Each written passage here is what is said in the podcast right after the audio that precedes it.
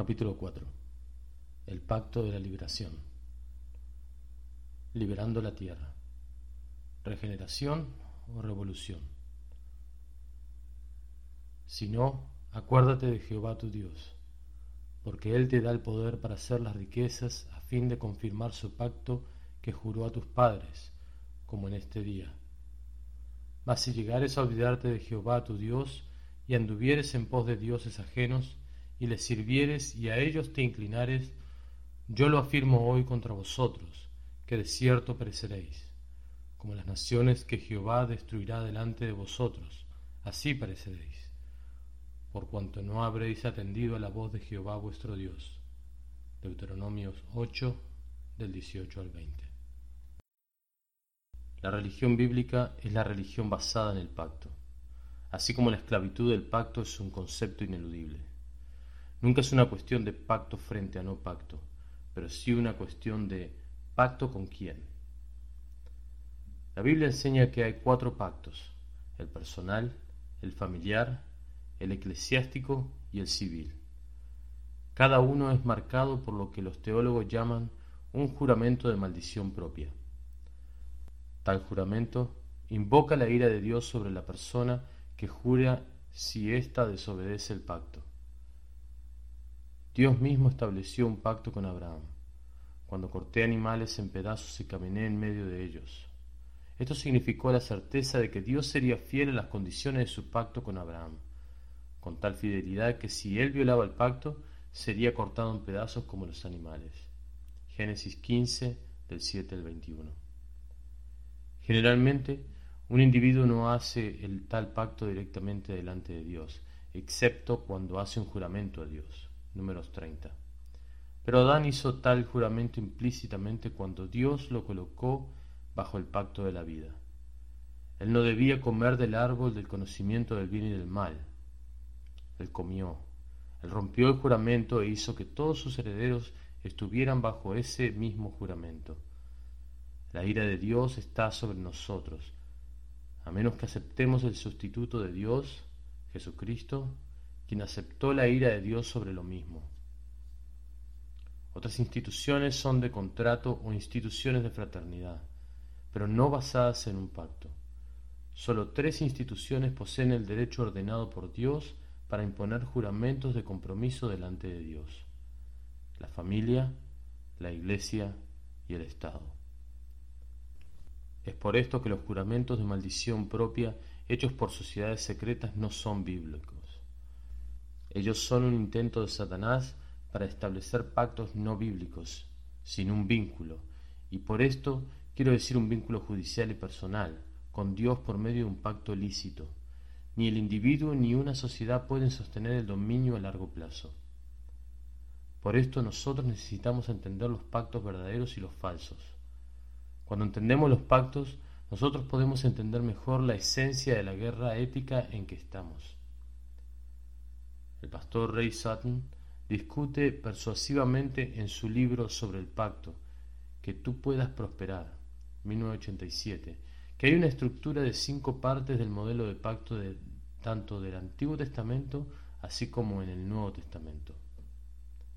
El profesor Meredith Klein describió esta estructura en el libro de Deuteronomio, aunque difiere un poco con lo de Sutton, pero él no prosiguió con las repercusiones en este. Sutton lo hizo. He aquí el bosquejo de la estructura del pacto a través de la Biblia. 1. La trascendencia, inmanencia, presencia de Dios. 2. Jerarquía, autoridad, sumisión. 3.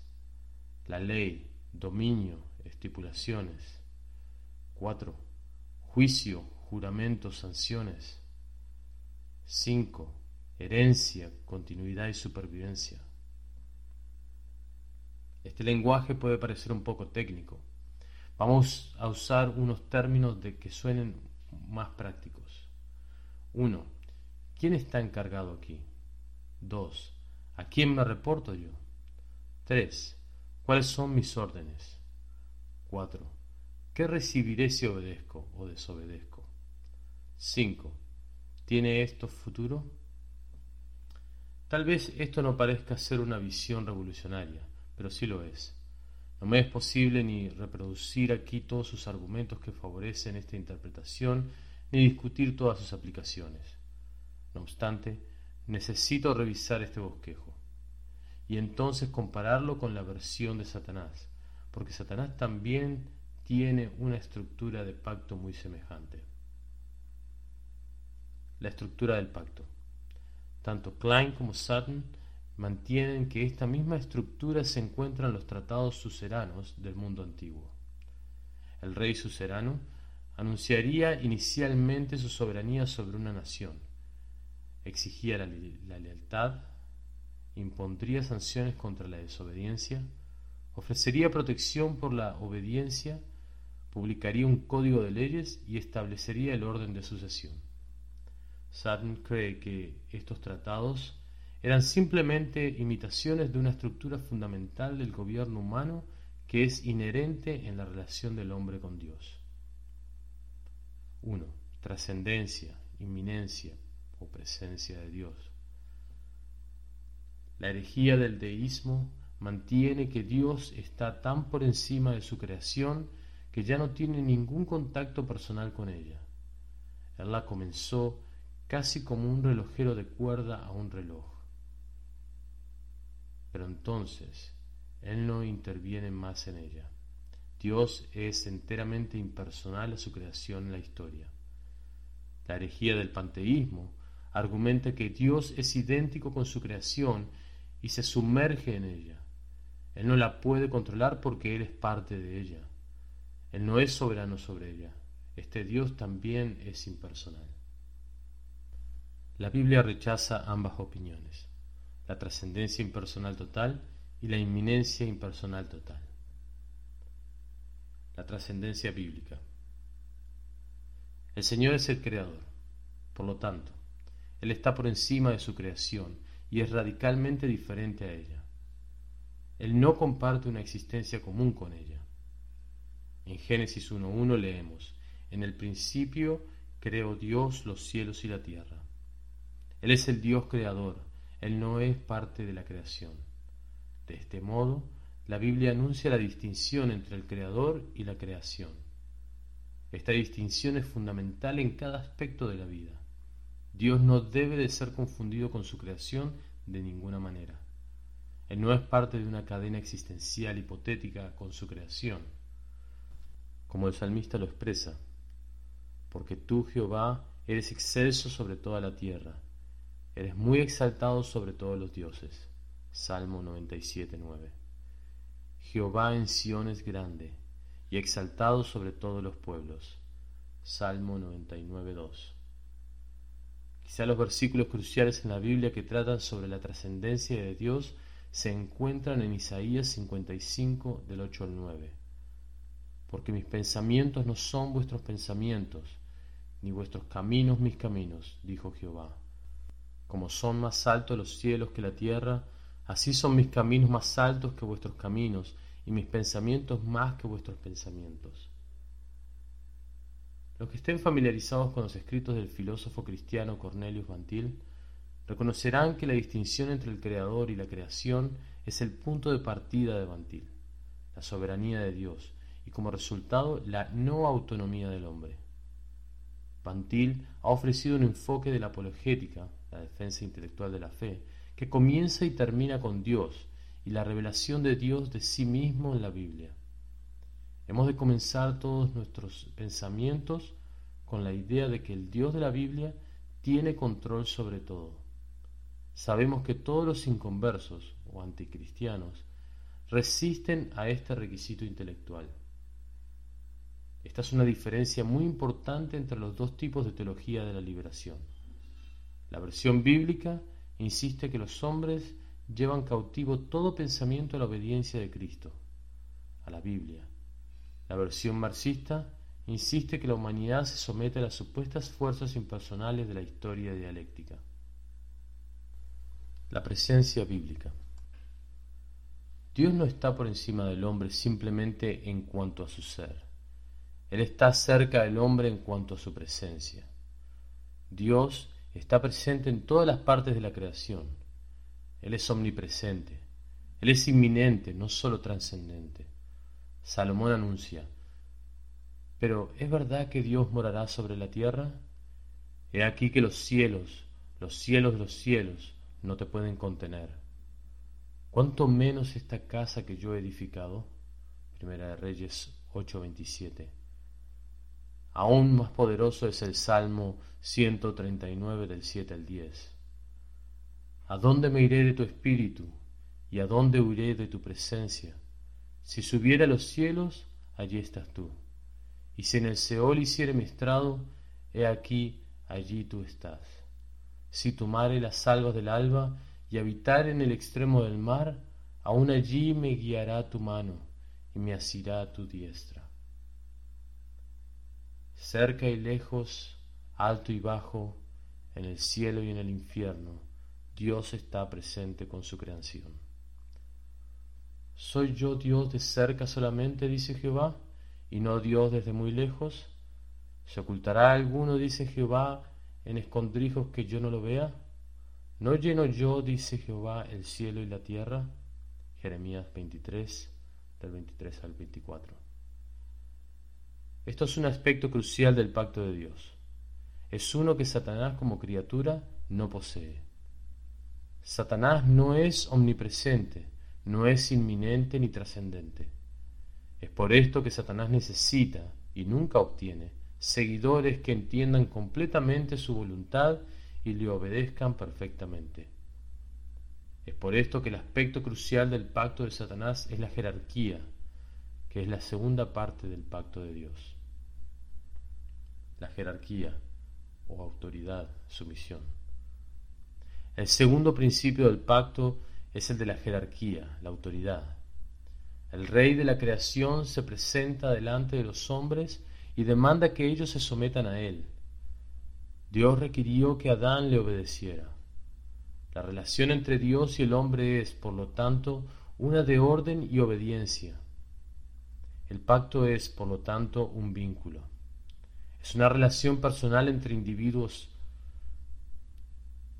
debe ser una unión, pero esta unión no es oncológica, no es una unión de existencia común. Dios no es un ser panteístico. Los hombres no evolucionan con Dios como las religiones orientales.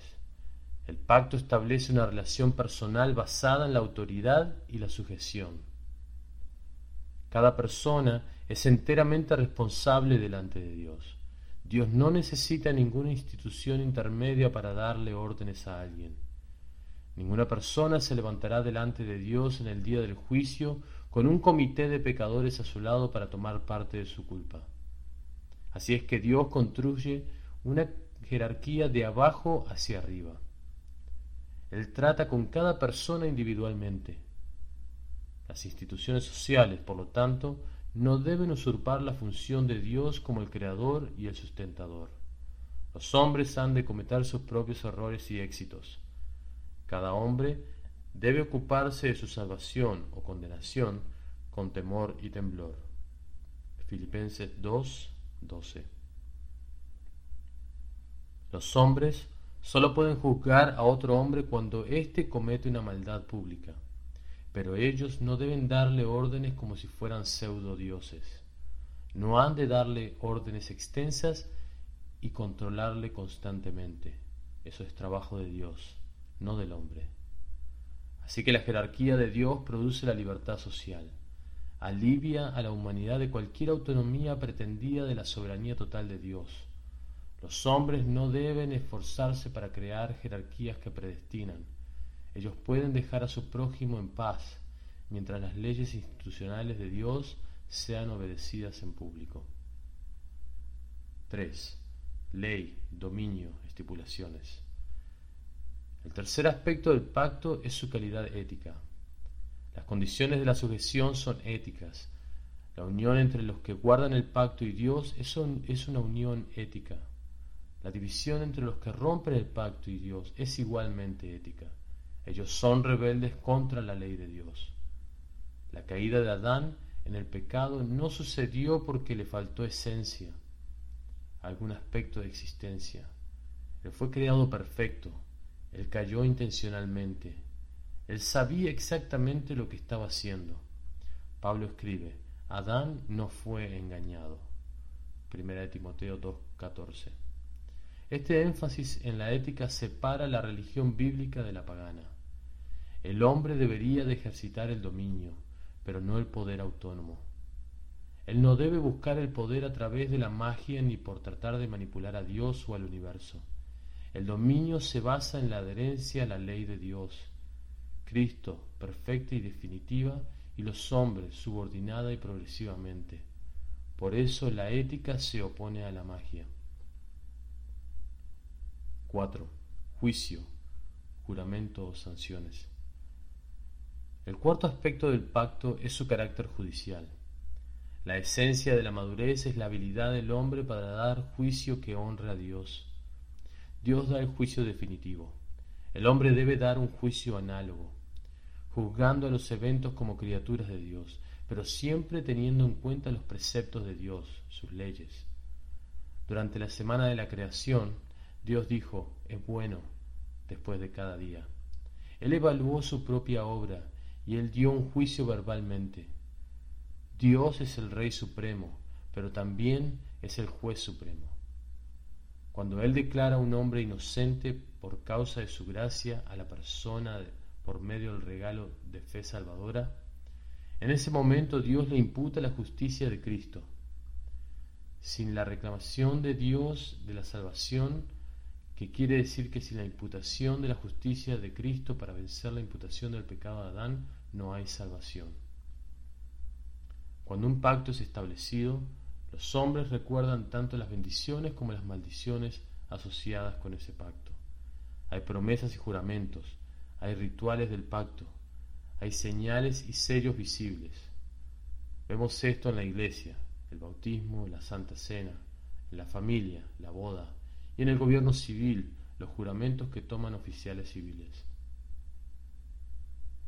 5. Herencia, continuidad, supervivencia. Finalmente, está el aspecto de la herencia y la legitimidad del pacto. Hay principios específicos en el pacto que gobiernan la transferencia de las bendiciones de Dios a la próxima generación. En otras palabras, el pacto se extiende con el tiempo y a través de las generaciones. El pacto es un lazo que une el pasado, el presente y el futuro. Tiene repercusiones en las perspectivas del tiempo de los hombres. Por eso la gente que es fiel al pacto hace caso al futuro terrenal después de la muerte. También esta gente respeta el pasado. Por ejemplo, ellos asumen que las condiciones del pacto en principio no cambian. Al mismo tiempo, ellos saben también que tienen que ser diligentes en buscar cómo aplicar las condiciones éticas fijas del pacto en nuevas situaciones históricas. Ellos respetan los credos históricos y son también defensores del progreso. Ellos creen en el cambio dentro de las condiciones éticas fijas del pacto. Dios desheredó a Adán por causa de su pecado. El segundo Adán, Jesucristo, ha establecido de nuevo esta herencia perdida por incumplimiento y ahora la gracia de Dios transmite esta herencia a los hijos adoptados en la familia de Dios. Juan 1.12. La riqueza del pecador está guardada para el justo. Proverbios 13.22. El pacto falso de Satanás. Cuando Adán y Eva comieron la fruta prohibida, ellos tuvieron una cena de comunión con el diablo esto es lo que Pablo dice que nosotros no debemos hacer como cristianos, Primera de Corintios 10. Para cenar con el Dios de una persona, la persona tiene que estar en pacto con ese Dios. Por eso en muchas sociedades paganas o en sectas satánicas de sociedades cristianas, se hace pacto entre el demonio local o Satanás y los miembros de las sectas. Examinemos la estructura del pacto de Satanás. 1 la trascendencia, inmanencia, presencia. 2. La jerarquía, autoridad, sumisión. 3. Antiéticas, pro-magia, manipulación. 4. Juicio, juramento, sanciones. Y 5. Herencia, continuidad, supervivencia. No es sorprendente que sea muy similar al pacto de Dios. 1. La trascendencia, inminencia o presencia. El primer punto es una mentira. Satanás posee poder aunque posea menos poder que el que poseyó antes de la muerte, la resurrección y la ascensión de Jesucristo, y antes de la venida del Espíritu Santo en Pentecostés. Satanás nunca ha sido Dios, él nunca ha poseído la omnipotencia, la omnisciencia ni la omnipresencia. Él posee el poder que se le ha delegado para propósitos limitados. Job 1. Él sabe muchísimo, pero no lo sabe todo. Desde el Calvario, en un principio la cabeza de Satanás ha quedado aplastada. Génesis 3.15. Es una criatura, no puede estar en todas partes a la misma vez. Los santos de Dios tienen acceso inmediato a Dios por medio de la oración. Eso es lo que quiere decir santo, una persona que tiene acceso al santuario. Jesús se sienta a la diestra de Dios. El Espíritu Santo expresa oraciones por nosotros. Los seguidores de Satanás no poseen nada comparable a este tipo de acceso directo y universal a su Dios, porque Satanás solo puede estar en un lugar a la vez. 2. La jerarquía, autoridad, sumisión. Como el primer punto es una mentira, Satanás tiene que confiar mucho en su régimen jerárquico. Los demonios subordinados le proporcionan información. Presumiblemente, también los humanos subordinados lo hacen. Satanás necesita un orden jerárquica de una forma diferente de la que Dios emplea. Dios usa una vía jerárquica en la historia, pero Él no la necesita. Él no depende de los hombres ni de los ángeles para ejercitar su poder, conocimiento y autoridad. El problema de Satanás es que Él necesita su propia vía jerárquica. Necesitamos funcionar como una opción al poder perfecto y al conocimiento de Dios. Para imitar la omnipotencia y omnisciencia de Dios, Satanás tiene que imponer la amenaza del juicio. Él es una criatura, pero para mantener su reino necesita el poder de Dios. Así es que tiene que imponer su poder selectivamente, no todo a la vez ni por todas partes, pero lo hace lo mejor posible a veces directamente, pero por lo general lo hace de lejos por medio de sus seguidores. Ningún principio de limitación puede interponerse en su camino. Entonces el reino de Satanás es un reino edificado de arriba hacia abajo. Por su naturaleza es un reino de tiranía. Lo muy común entre los regímenes comunistas es una red de, informantes de manzana, informantes de apartamento, e incluso niños informantes. Cada palabra y acción del ciudadano debe ser controlada, para estar seguro de que todos se conforman con la posición más reciente del Partido Comunista. ¿Por qué ejerce todo este control? Porque Satanás no confía en nadie bajo sus órdenes. Él es un rebelde. Sus subordinados son también rebeldes. Él conoce sus motivos. Él necesita información completa todos están presionados para informar sobre todos los demás. Nadie puede confiar en nadie. Esto los reduce a todos a una condición de esclavos. Cada persona anda dependiente de lo que los superiores le digan, pero significa que al mismo tiempo uno está en el poder de subordinados mentirosos. La mentira se convierte en un estilo de vida. Tal vez sea la forma principal de rebelión en la sociedad de Satanás. Por mentir, la gente trata de escapar del control, la sociedad entera, de arriba hacia abajo y de abajo hacia arriba, está basada en el engaño. Satanás es un mentiroso. Él construye un reino de mentiras. 3. Antiéticas, promagia, manipulación. Satanás busca sobre todo el poder, al igual que sus seguidores. Para ganar poder, ellos necesitan violar la ley de Dios. Ellos no pueden hacer esto perfectamente. Dios los refrena.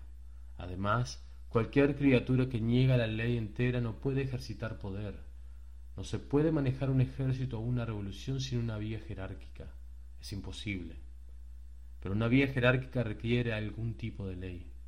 Por ejemplo, cuando Stalin despidió a sus oficiales más altos del ejército rojo al final de los años 30, eso le debilitó tanto a Stalin que las fuerzas de Hitler casi derrotaron el ejército soviético en la segunda mitad de 1941. Satanás no reconoce principios fijos, porque los principios fijos son característicos de Dios. Satanás es el evolucionista original. Él ha buscado siempre el poder sin las restricciones de la ley. Todos los regímenes humanistas predican el relativismo. No existen morales fijas, ni ninguna otra ley. El humanista dice que la ley cambia según las circunstancias actuales. Lo que Satanás ofrece en lugar de la ley es la magia, su pueblo trata de ganar el poder, pero no por la obediencia a las leyes éticas de Dios, sino por manipulación mágica o por la tiranía política. Usan fórmulas, conjuros u otros rituales. Ellos manipulan a la gente por el uso de símbolos demoníacos, rechazan el tercer punto bíblico del pacto, la ética permanente. 4. Juicio, juramento o sanciones. La Biblia dice que la Iglesia juzgará a los ángeles. Primera de Corintios 6.3. Satanás resiente esto. Por esto procura imponer el juicio terrenal antes del juicio final. Él trata de imitar a Dios. Dios recompensa a algunos y manda a otros al infierno. Satanás imita esto. Los gobiernos satánicos invariablemente imponen la tortura. Establecen números grandes de campamentos para prisioneros, centros de reeducación y otras instituciones de terror. Satanás crea en la tierra una imitación parecida al infierno, no sólo para aumentar su poder, sino porque desea imitar a Dios, pero no puede competir con Dios. Él solo puede matar el cuerpo, no el alma. Quiere que todos los hombres teman sobre todo a la muerte terrenal. Esto es lo opuesto del reino de Cristo. Jesús dijo, Lo que os digo en tinieblas, decidlo en la luz, y lo que oís al oído, proclamadlo desde las azoteas. Y no teméis a los que matan el cuerpo, mas el alma no pueden matar. Temed más bien aquel que puede destruir el alma y el cuerpo en el infierno. Mateo 10, del 27 al 28. 5. Herencia, continuidad, supervivencia. Satanás quiere edificar su reino. Para hacer esto tiene que aumentar su poder año tras año, generación tras generación. Pero él no puede hacer esto. Dios siempre aborta los reinos de las tinieblas. Porque yo soy Jehová tu Dios, fuerte, celoso, que visito la maldad de los padres sobre los hijos hasta la tercera y cuarta generación de los que me aborrecen, y hago misericordia a millares de generaciones, a los que me aman y guardan mis mandamientos. Éxodo 20 del 5 al 6. Satanás necesita acelerar el proceso. Tiene que correr riesgos inmensos así como los jugadores y deudores lo hacen. Tiene que hacer en unos pocos años lo que la predicación constante del Evangelio puede alcanzar en siglos. Así que los reinos de Satanás siempre se desploman, mientras que la cultura cristiana sigue extendiendo su influencia. Satanás no puede ofrecerle a sus seguidores una herencia a lo largo plazo para sus hijos. Dios sí puede ofrecer a sus seguidores una herencia a largo plazo para sus niños. El pueblo de Dios puede confiar en el futuro a largo plazo. Los seguidores de Satanás no pueden. El pueblo de Dios está orientado hacia el futuro. El pueblo de Satanás solo lo puede cuando es influenciado fuertemente por la perspectiva cristiana. Resumen. El dominio viene por el pacto. El poder también viene así. El pacto de Satanás es una pobre imitación del pacto de Dios. Él tiene que alcanzar por la revolución violenta, por el robo, por la tortura y por altos riesgos lo que el pueblo de Dios puede alcanzar por el trabajo duro y constante, por el ahorro, por la fidelidad, por la honestidad, por la seguridad y por la oración. El reino de Dios es muy diferente al reino de Marx. Cuando los comunistas asumen el poder de donde sea, imponen su pacto de poder Imitan a Dios al tratar de acelerar los procesos de la historia. Trabajan rápido porque Satanás tiene poco tiempo. Apocalipsis 12:12. Ellos estén condenados en la eternidad y condenados en la historia, pero continúan la lucha contra los límites de la creación de Dios. El hecho de que hoy día se han esforzado por adoptar el lenguaje bíblico para avivar una esperanza nueva y una vitalidad nueva en su programa de conquista mundial testifica del poco tiempo que les queda y de que dependientes estén de las categorías bíblicas. Satanás es un ladrón, un mentiroso y un imitador. Los cristianos trabajan con la verdad, el futuro les pertenece a ellos, no al marxismo. En resumen, 1. La religión bíblica es la religión del pacto. 2. Un pacto bíblico exige un juramento de maldición propia. 3. Solo tres instituciones tienen el derecho otorgado por Dios para imponer tales juramentos. El gobierno de la familia, el gobierno de la iglesia y el gobierno civil. 4. El pacto bíblico tiene cinco elementos. 5. La trascendencia e inminencia dice que Dios está sobre su creación, pero al mismo tiempo Él está presente en ella. 6. La jerarquía autoridad dice que todas las instituciones humanas son jerárquicas y nosotros debemos colocarla bajo Dios y bajo sus leyes. 7. La ley dominio dice que ejercemos el dominio al obedecer los requisitos éticos de Dios. 8. El juicio juramento dice que Dios es el juez final y el juez continuo. 9. La herencia, continuidad, dice que Dios pasará la herencia legal a los herederos fieles al pacto, a los herederos de Cristo, no a los de Adán. 10. El pacto de Satanás imita al de Dios. 11. Satanás no es inminente, omnipresente, ni trascendente, omnipotente. 12. Esto significa que él tiene que compensar por esta falla concentrando su poder en su jerarquía. 13. Él usa la magia o el poder y no las éticas como herramienta de dominio. 14. Los comunistas y los tiranos imitan a Dios, el juez final, al adoptar técnicas de tortura y terror como normas sociales. 15. Dios aborta prematuramente los reinos terrenales de Satanás y él transfiere la herencia de ellos a su pueblo. 16. El dominio viene por el pacto. 17. El poder también viene por el pacto. 18. La pregunta es, ¿de quién es el pacto?